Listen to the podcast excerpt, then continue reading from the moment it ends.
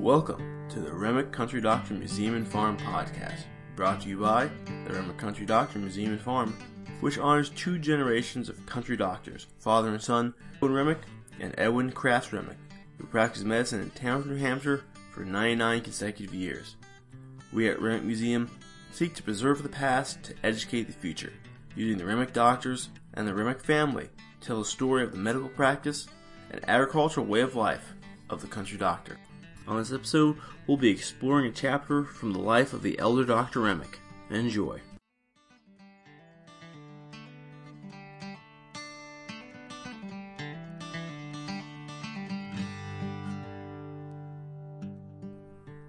Edwin Remick, the youngest of three surviving siblings, was born in Tamworth, New Hampshire in 1866 to Levi Remick and his wife Harriet Bede Remick. Young Edwin attended the town school in Tamworth and then Fryeburg Academy and Northwood Academy. During his medical training, he spent a year with Tamworth physician Dr. Bassett, whom he accompanied on house calls. Upon his graduation from Vermont Medical School in 1894, he returned to Tamworth to practice medicine. The life of a country doctor was very different from that of medical practitioners today. As a general practitioner, he provided every aspect of medical care for his patients, seven days a week from birth to death. Before vaccinations, the country doctor did little to prevent disease. He did his best to care for the sick. His patients contracted scarlet fever, diphtheria, mumps, measles, tuberculosis, and rubella, and he did his best to treat the symptoms and quarantine the household. The doctor treated seriously ill patients alone, without the ability to refer them to a specialist. He also dispensed his own medications, acting not only as doctor, but also as pharmacist. In addition to treating patients in his office, Dr. Remick made house calls. Frequently, he would stay for extended periods of time while watching critically ill patients or waiting for the birth of a baby. Today, we often take for granted our technology in diagnosing illness. The elder Dr. Remick would have had a mercury thermometer and a stethoscope, but little else. He did not have access to a radiology department providing x-rays, CAT scans, or MRIs to reveal injuries. Dr. Remick would have depended on his senses to observe the symptoms and make a diagnosis. And he performed his own blood and urine tests at home. Before trauma centers, accidents often led to death or disability. Physical therapy as we know it today did not exist. Without antibiotics, infected wounds could result in death or amputations. Surgery was an option of last resort. But there come extraordinary situations where last resorts are called upon. During the winter of 1899, a boy named Bertie, of about five years old, was involved in an accident at a sawmill in South Tamworth. Two fingers on Bertie's left hand were completely severed, as well as part of a third. They bandaged the boy up as well as they could and sent him home, while someone went to fetch the doctor. By the time Dr. Remick was contacted, had his horse saddled and sleigh hitched up, and made his way to the boy's home in Whittier, it was after dark. The doctor went to a neighboring house and recruited a neighbor to assist him in the impending operation. His new recruit's main job was to hold a kerosene lamp over the kitchen table turned operating theater.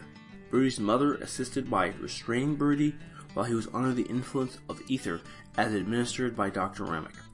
The doctor worked at reattaching Bertie's severed fingers, a job that he, along with his assistants, completed successfully. In the words of Bertie's friend Harlan Bryant, the reattached fingers were sort of stiff, but his hand looked alright, and they were a lot better than no fingers at all. Quite an accomplishment for a country doctor in 1899.